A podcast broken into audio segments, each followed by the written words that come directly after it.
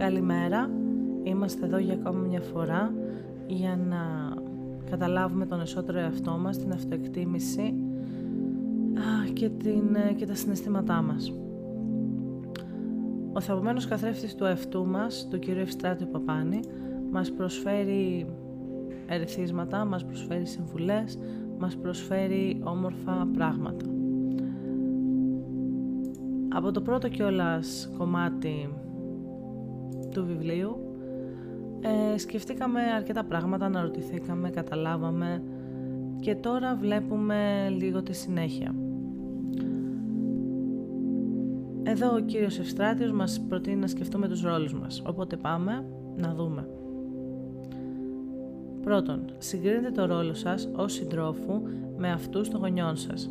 Ποιες ομοιότητες και ποιες διαφορές βρίσκετε. Γράψτε σε ένα χαρτί και αναλογιστείτε αν προέκυψαν από προσωπικές μεταβολές ή από κοινωνικές αλλαγές. Σε τι θα θέλατε να τους μοιάσετε και σε τι θα θέλατε να διαφοροποιηθείτε. Β. Σκεφτείτε ποιος ο ρόλος του επαγγέλματος και του χρήματος στη ζωή σας. Ποιο ποσό χρημάτων θα ήταν αρκετό για να επιτύχετε οικογενειακή ισορροπία και ποιο είτε προς τα πάνω είτε προς τα κάτω θα τη διακύβευε. Γ. Ποιες οι σχέσεις σας με την εκτεταμένη οικογένεια του συντρόφου σας και ποιες με τις δικές σας; Σε τι μοιάζουν ή διαφέρουν όσον αφορά στις συνήθειες, στα ενδιαφέροντα, στην κουλτούρα, στους συναισθηματικούς δεσμούς; Δέλτα. Πόση σημασία αποδίδεται στο σεξ; Θα δοκιμάζετε μια εναλλακτική σεξουαλική σχέση; Αν ναι, μπορείτε να αντέξετε τα πιθανά ψέματα και τη διακινδύνευση της περιπέτειας. Για πόσο καιρό θα διατηρούσατε μια ανομολόγητη σεξουαλική σχέση; Ε. Τι σημαίνει για σας η λέξη σπίτι; Θυμηθείτε το πατρικό σας και εστιάστε σε όσα μοιάζουν ή διαφέρουν από το σημερινό. Σιγματάφ. Καταγράψτε τους πολλαπλούς ρόλους που έχετε ως γονιός, παιδί, εργαζόμενος, φίλος, εραστής ή ερωμένη. Ποιοι συγκρούονται μεταξύ τους και ποιοι άλλοι πληρώνονται. Ζ. Σκεφτείτε τα κρίσιμα συμβάντα, εκείνα που άλλαξαν κάποτε δραστικά την, την καθημερινότητά σας. Καταγράψτε και αναλογιστείτε αν ήταν ζήτημα συνθήκων ή θελημένα. Χωρίστε τα αναλόγως και καταγράψτε τα ποιες και καταγράψτε ποιες πιθανότητες απειλούν σήμερα τη ζωή σας και ποιες άμυνες έχετε σκεφτεί. Θα επιθυμούσατε μια δραστική μεταβολή τώρα ακόμα και αν μηδενίζετε τα πάντα; Ήτα. Ψάξτε για φωτογραφίες με τον, τη σύντροφό σας και τα παιδιά σας εάν υπάρχουν. Διαλέξτε εκείνε που απηχούν ευτυχισμένες στιγμές και όσες, το αντίθετο, και ταξινομήστε σε αναχρονολογική σειρά. Θ. Ποιο είναι το όνειρο που θα θέλατε να ζήσετε πριν από το τέλος; Περιλαμβάνει μόνο εσάς ή και τα υπόλοιπα μέλη της οικογένειας; Ι.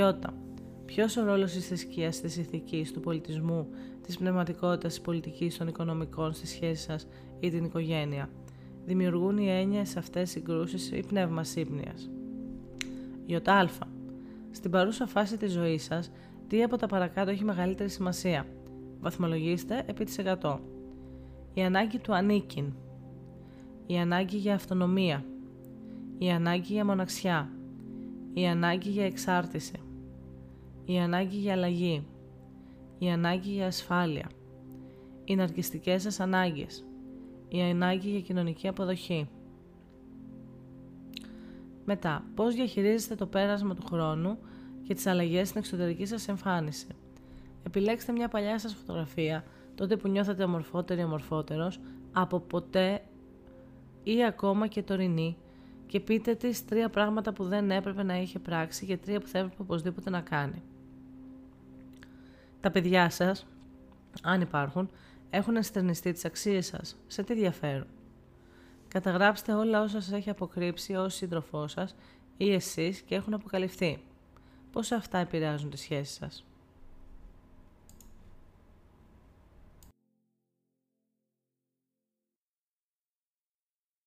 Και τώρα συνεχίζουμε στην η αυτοεκτίμηση μετά τα 40. Αν και πολλά έχουν γραφτεί για την αυτοεκτίμηση και την καλλιέργειά της κατά την παιδική και εφηβική ηλικία, Λίγα είναι γνωστά για τις ψυχολογικές διεργασίες που συντελούνται μετά την ηλικία των 40 ετών. Είναι γνωστή σε όλους η κρίση ηλικίας, η οποία ταλανίζει τους ανυποψία στου μεσήλικε με τα συνοδευτικά καταθλιπτικά ή μεγαλομανιακά επεισόδια.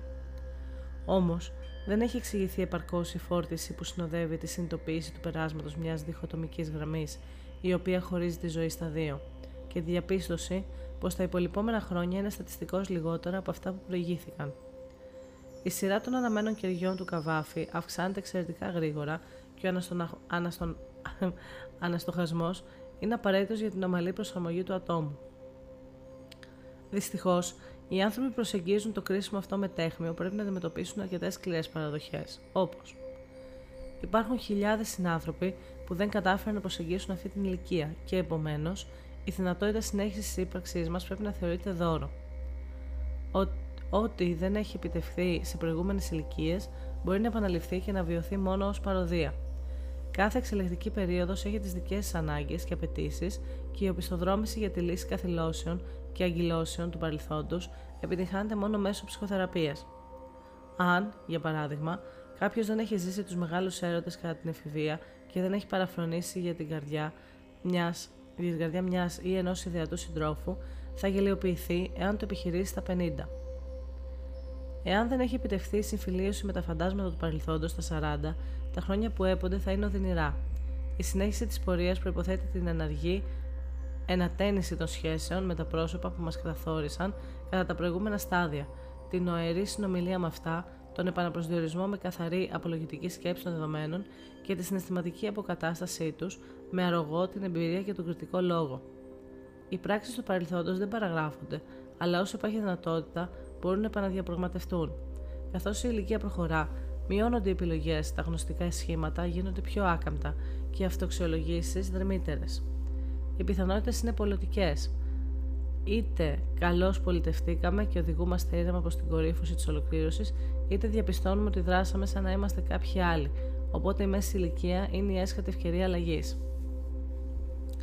Μετά τα 40, οι κοινωνικοί ρόλοι έχουν παγιωθεί, η ταυτότητα του εγώ έχει σταθεροποιηθεί, οι σεξουαλικές επιλογές έχουν αποκτήσει οριμότητα και η θέση στην κοινωνία έχει καθοριστεί. Συχνά όμως, ανεξέλεγκτα γεγονότα λιώνουν την αυτοαντίληψη και την κοσμοθεωρία γενικότερα. Αρρώστιες αγαπημένων προσώπων, θάνατοι γονέων, για πολλούς η απώλεια της μητέρας συνδυναμεί με αναντικατάστατη έλλειψη του ανθρώπου που περισσότερο από όλους τους έχει αγαπήσει. Προβλήματα παιδιών, ξαφνικά διαζύγια, αποξένωση αγαπημένων φίλων κλπ. Οι εσχατολογικές αυτές καταστάσεις είναι εκείνες οι οποίες καθορίζουν την αξία που αποδίδουμε στον εαυτό, γιατί τελικά η αυτοεκτίμηση δεν είναι παρά η σχέση που έχουμε με το θάνατο. Κατά τα χρόνια που ακολουθούν, το σώμα δεν θα έχει τις ίδιες βιολογικές δυνατότητες και η στοική αποδοχή αυτής της διαπίστωση σε μια κοινωνία που θέτει αξιακά πρότυπα ισχύως, ρόμη και επιθυμητής εξωτερικής εμφάνισης είναι βασική. Ο φόβος τη επικείμενης γύρανσης συνδέεται με πλήθος ψυχολογικών προβλημάτων και κυρίως με την κατάθλιψη. Οι αλλαγές στον οργανισμό με την πάροδο της ηλικίας μπορούν να ταξινομηθούν σε μεταβολές στο γνωστικό τομέα, στην προσωπικότητα και στην προσαρμογή. Όσον αφορά στο πρώτο, παρατηρείται αδυναμία πρόσκτησης νέας γνώσης, η οποία όμως δεν ισχύει, εφόσον τα καινούργια ερεθίσματα αναφέρονται σε δεξιότητες που ήδη κατήχε το άτομο. Για παράδειγμα, μια νέα πληροφορία για το επάγγελμα αποθηκεύεται πολύ πιο άνετα σε σύγκριση με ένα εντελώς καινοφανές ερέθισμα. Τελευταίες έρευνες έχουν αποδείξει ότι η απώλεια της μνήμης είναι επιλεκτική. Τα άτομα ξεχνούν συμβάντα και πληροφορίες που δεν τους ενδιαφέρουν και δεν αφορά στη μακροπρόθεσμη, αλλά στη βραχυπρόθεσμη μνήμη. Τα νέα, τα νέα για αυτούς ερεθίσματα πρέπει να παρουσιάζονται με ολοένα και πιο αργούς ρυθμούς, ενώ οι ασκήσεις απομνημόνευσης, το διάβασμα και η ενεργό συμμετοχή σε δραστηριότητες αποτρέπουν την εμφάνιση του φαινομένου. Η απώλεια μνήμης είναι παθολογική κατάσταση και μπορεί να εμφανιστεί σε όλες τις ηλικίες, αλλά στους νέους αποδίδεται στο άγχος και στην κούραση, ενώ στους μεγαλύτερους στην ηλικία. Αν και τα σημάδια της γύρανσης είναι ευκόλως διαπιστώσιμα, ρητίδε, φθήση, απώλεια μνημονικής ικανότητας, κούραση, τα αντίδωρα της ενηλικίωση δεν εκτιμώνται με την ίδια άνεση. Αυξημένη κρίση, παγιωμένοι και τελειοποιημένοι νοητικοί χάρτες για εκατοντάδες ενδεχόμενα, αυτοματοποιημένοι και αποτελεσματικοί χειρισμοί πιθανότητων, ικανότητα πρόβληψης των μελλοντικών δράσεων, αυξημένη συναισθηματική νοημοσύνη, βαθιά επεξεργασία των πληροφοριών, έλεγχος των ενορμήσεων, εξισορρόπηση των αμυνών, αραγές οπλοστάσεων αλλακτικού ρεπερτορίου συμπεριφορών, ρεαλιστικές προσδοκίες. Η αυτοεκτίμηση εξαρτάται από την κοινωνική σύγκριση, από τη δυνατότητα ελέγχου των γεγονότων της ζωής και από την αυτοξιολόγηση, τη διαφορά δηλαδή μεταξύ του ιδεατού και πραγματικού εαυτού. Επιπλέον, συσχετίζεται με την αποτελεσματικότητα και τη θέληση για ανάληψη ευθυνών. Έρευνες δείχνουν ότι διατηρείται υψηλή μέχρι τα 60 και μάλιστα ο ρυθμός αύξησή της είναι πολύ ταχύτερο από αυτόν των νεότερων ηλικιών. Κατά την τρίτη ηλικία, η αυτοεκτίμηση πλήττεται εξαιτίας παραγόντων όπως η δεξιοδότηση, τα προβλήματα υγείας, το σύνδρομο της άδειας φωλιάς, η απαξίωση των ηλικιωμένων από το κοινωνικό σύστημα. Πάντως, αρκετοί ερευνητές πιστεύουν ότι η σημασία της υψηλή αυτοεκτίμησης έχει υπερεκτιμηθεί, δεδομένου ότι δεν συνδέεται πάντα με την ευτυχία και δεν παρουσιάζει σταθερότητα κατά τη διάρκεια του βίου.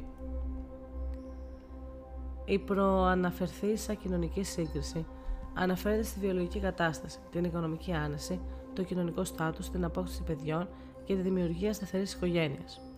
Όλες οι έρευνες συγκλίνουν επίσης στη διαπίστωση ότι η ποσότητα και η ποιότητα των κοινωνικών δικτύων και σχέσεων καθορίζουν το βαθμό της αυτοεκτίμησης. Η μέση ηλικία είναι συνεφασμένη με την επιτυχία στους παραπάνω τομείς, με την κατάκτηση υψηλών βαθμών θέσεων, με τη διεύρυνση του κύκλου των γνωστών, με την επαγγελματική σταθερότητα και την οικογενειακή δυναμία, με την εξασφάλιση των πόρων για καλή υγειονομική περίθαλψη, με την ευχαίρεια αποκόμιση ποικίλων εμπειριών, με τη δυνατότητα ταξιδιών και με την επέκταση των επιλογών σε χόμπι και ενδιαφέρουσες ασχολίες. Η κοινωνική σύγκριση έχει νόημα μόνο όταν αφορά σε άτομα παρόμοιας ηλικίας, επειδή διαφορετικά τα αποτελέσματα είναι εκ προημίου κύβδηλα. Δεν έχει νόημα, για παράδειγμα, η αντιπαραβολή των φυσικών ιδιωτήτων ενός 18 με κάποιον στα 50. Η αυτοεκτίμηση των ατόμων άνω των 40 δεν συμβιβάζεται με υποκατάστατα ποιότητας, απαιτεί τα δεδουλευμένα και αναιρεί τα ισχύοντα αν δεν ικανοποιούν τα κριτήρια, τα οποία πια εκπορεύονται εκ των έσω και είναι πολύ πιο απαιτητικά σε σύγκριση με νεότερες ηλικίες. Υπό τις σημερινές συνθήκες, η αύξηση των διαζυγίων, οι μετασχηματισμοί της πυρηνικής οικογένειας, η ανεργία ατόμων μεγάλης ηλικίας, η οικονομική κρίση, τα ευδαιμονιστικά πρότυπα, η έκπτωση του κράτους πρόνοιας, η είσοδος στην εποχή της διακινδύνευσης ή περιραίωση αστάθεια, η ανενδίαστη περιθωριοποίηση των μειονεκτούντων, η εξαθλίωση των οικονομικά αδυνάμων επιδεινώνουν περισσότερο την αίσθηση ελέγχου, που είναι απαραίτητο συστατικό της αυτοεκτίμησης και θέτουν ένα αμφιβόλο αξίες που παλαιότερα αποτελούσαν εγγύηση για την εύρωστη αυτοεικόνα. Η διακύβευση και οι κλειδονισμοί απαιτούν ευελιξία, προσαρμοστικότητα και διάθεση για ρίσκο. Ιδιότητε που η κοινωνία απλόχερα αναγνωρίζει στους νέους, αλλά όχι σε άτομα που κουβαλούν την ευθύνη των άλλων μελών της μιας οικογένειας. Η εσωστρέφεια αυξάνεται καθώς κάποιοι. Κα, συγγνώμη. Η εσωστρέφεια αυξάνεται καθώς κάποιος οδεύει προς την τρίτη ηλικία, αλλά ταυτόχρονα μειώνεται ο νευρωτισμός. Σύμφωνα με τη θεωρία της απόσυρσης, καθώς οι άνθρωποι μεγαλώνουν, αποστερούνται μεγάλου εύρους των κοινωνικών τους ρόλων, αλλά και η ίδια κοινωνία τους περιθωριοποιεί, κυρίως για λόγους που σχετίζονται με την παραγωγή και την οικονομία. Κοινωνικά αίτια αναγκάζουν τους ηλικιωμένους να αποδεχτούν ρόλους εξάρτησης από την οικογένεια, την κρατική μέρημνα, το σύστημα πρόνοιας και περίθαλψης, που πολλές φορές είναι γενεσιουργό παράγοντας κατάθλιψης. Αν το ζητούμενο για τον άνθρωπο είναι η διασφάλιση ευτυχίας, μιας φευγαλαίας κατάστασης κατά την οποία όλες οι εσωτερικές δυνάμεις και ανάγκες βρίσκονται σε ισορροπία, η αυτοεκτίμηση είναι απλά μια πρόφαση ή ένα δώρο της συγκυρίας για να ξεφύγουμε από την ελκυστική και νευρωτική ενασχόληση με το εγώ. Γιατί από την ηλικία των 40 και, και έπειτα, όλοι πια γνωρίζουν, έχοντας επιβιώσει από συναισθηματικές μάχες και πολέμους ψυχικούς, ότι το μόνο αντίθετο στην υπαρξιακή μοναξιά είναι η προσφορά προς την ανθρωπότητα και η αγάπη. Σας ευχαριστούμε που μας παρακολουθήσατε και σήμερα. Εύχομαι μια όμορφη και ήρεμη μέρα και θα τα ξαναπούμε αύριο. Γεια σας.